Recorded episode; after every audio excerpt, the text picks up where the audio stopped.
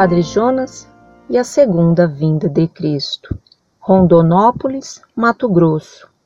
Religião: católica. Idade: 25 anos. Escolaridade: superior concluído. Profissão: advogada. Que a paz de nosso Senhor Jesus Cristo esteja contigo. E é em nome desta paz, em nome deste Cristo, que tomo a liberdade de comentar uma das cartas de seus leitores que tive a oportunidade de ler hoje. Nela, o indignado leitor tece críticas ferrenhas ao professor Felipe Aquino, dizendo que ele se considera um sabichão. E ao responder, o senhor professor Fedele concorda com tudo o que o indignado leitor apresenta. É com muito amor no coração que lhe digo, o senhor e este seu leitor, ao tecerem tais comentários a respeito do professor Felipe Aquino, se equipararam a ele. Não é necessário muita instrução para se chegar a uma óbvia conclusão. O senhor professor Fedeli também se considera um sabichão da fé católica. Com todo respeito aos seus anos de estudo, não posso acreditar que o senhor saiba tudo de tudo, saiba exatamente o que é certo ou errado para Deus. Sou católica graças a Deus. Creio nele, no seu Santo Espírito e em Jesus Cristo ressuscitado. Vejo que a Canção Nova não prega outro Cristo. Vejo que a RCC prega o mesmo Cristo vivo na Santa Eucaristia. O que há de errado, então? Por acaso o catolicismo que o senhor prega não acredita nas mesmas coisas que a RCC ou a Canção Nova? Certa vez lhe escrevi, cujo tema era: o que está correto então? Com toda presteza, o senhor me respondeu à carta, mas não tirou minha dúvida. Continuo a não entender onde o senhor pretende chegar com seus ataques a todos os que pregam o mesmo Cristo, que o senhor, no mínimo, o senhor deveria respeitar os cabelos brancos do Padre Jonas. Eu lhe respeito, senhor professor Fedeli, pela sua longa vida de várias experiências dentro de seitas e tudo o que mais que o senhor viveu. Nem por isso lhe critico, mas não posso me calar ante a falta de respeito com pessoas que têm tanta experiência de vida quanto o senhor. Por favor, não me entenda mal, não estou querendo lhe impor minha opinião, mesmo sabendo que o senhor força sua opinião a todos os que lhe dirigem a palavra. Mas até hoje não obtive resposta sobre o que é correto. Então, estou errada quando tenho o desejo de sentir Deus vivo em mim através da Santa Eucaristia? Será que estou errada quando tenho o desejo de deixar Deus conduzir minha vida pela ação do seu Santo Espírito? Estou errada quando olho para Jesus na Eucaristia e sinto sua misericórdia e sinto que minha salvação virá pela sua misericórdia e não pelos meus belos olhos? Sinto muito, professor Fedeli, mas não consigo viver uma fé católica sem o Santo Espírito. E por que não deixar que o Espírito Santo de Deus, em nome do qual fui batizada, conduzir minha vida, ser meu paráclito, meu consolador? Novamente lhe digo que não pretendo lhe empurrar goela abaixo minha opinião, minha fé, meu Deus, em quem eu deposito toda a minha confiança. Mas em relação ao Padre Jonas, por favor, o respeito pelo menos como homem, se o senhor não consegue respeitá-lo como padre. Deus o abençoe e lhe conceda todos os dons de seu Santo Espírito, principalmente os de humildade e mansidão. Jesus, manso e humilde de coração, fazei o nosso coração semelhante ao vosso.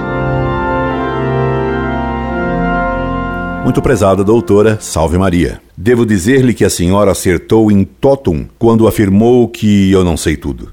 Mas permita-me dizer-lhe que errou também in totum quando me classificou como um sabichão. Minha cara senhora, tanto estou convencido que não sou um sabichão e que de muito ignoro, que sou obrigado a estudar continuamente muitas horas todo dia para sanar minhas profundas lacunas intelectuais. E quanto às minhas opiniões, estou absolutamente convencido de que normalmente, quando emito uma opinião, erro redondamente, tanto que na Montfort me chamam jocosamente de inacertante. Tanto erro ao opinar sobre temas não doutrinários e palpiteiros. Opinião é palpite de intelectual. Nenhuma opinião vale mais do que o palpite de loteria ou prognóstico meteorológico. O que importa é sempre a verdade, da qual só a Igreja é mestra infalível. Por isso, sempre procurei repetir o que aprendi da Igreja no catecismo e nas encíclicas papais. Sempre procurei seguir os ensinamentos dos doutores da Igreja sem colocar minhas impressões, opiniões, sentimentos ou palpites. Angustiada, a senhora me pergunta: por acaso o catolicismo que o senhor prega não acredita nas mesmas coisas que a RCC ou a Canção Nova?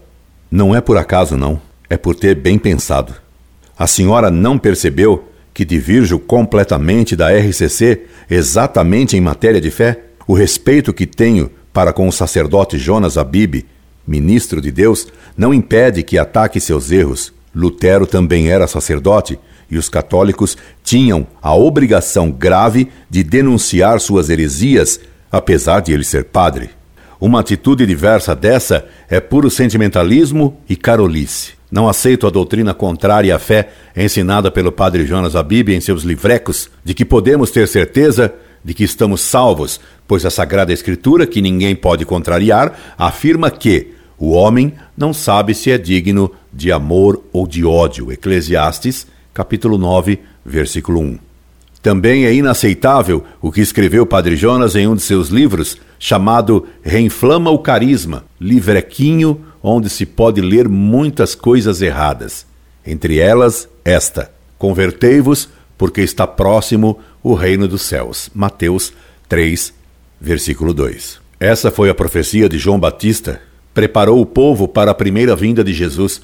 A renovação carismática católica hoje é João Batista em sua missão, preparando novamente o povo, trazendo-o de volta para Deus por causa da segunda vinda de Jesus, porque o Senhor está próximo, muito próximo.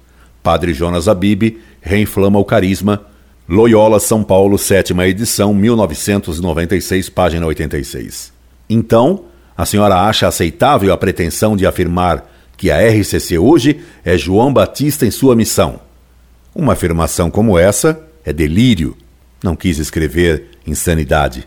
Mas, pior do que essa afirmação delirantemente descabelada é a tese errada de que haverá uma segunda vinda de Jesus, distinta da que ocorrerá no juízo final. Para Padre Jonas Abib, Jesus está voltando. Está até próximo, muito próximo. Aí, Padre Jonas Abib desce ao nível protestante dos outdoors da marginal do Rio Tietê, em São Paulo, que anunciam que Jesus está chegando. Só está demorando um tanto por causa do rush que entope a marginal, mas vai chegar já já. Ora, minha cara doutora, Jesus disse: se pois vos disserem, eis que ele está no deserto, não saiais. Ei-lo no lugar mais retirado da casa, não deis crédito, porque assim como o relâmpago sai do Oriente e se mostra até o Ocidente, assim será a vinda do Filho do Homem.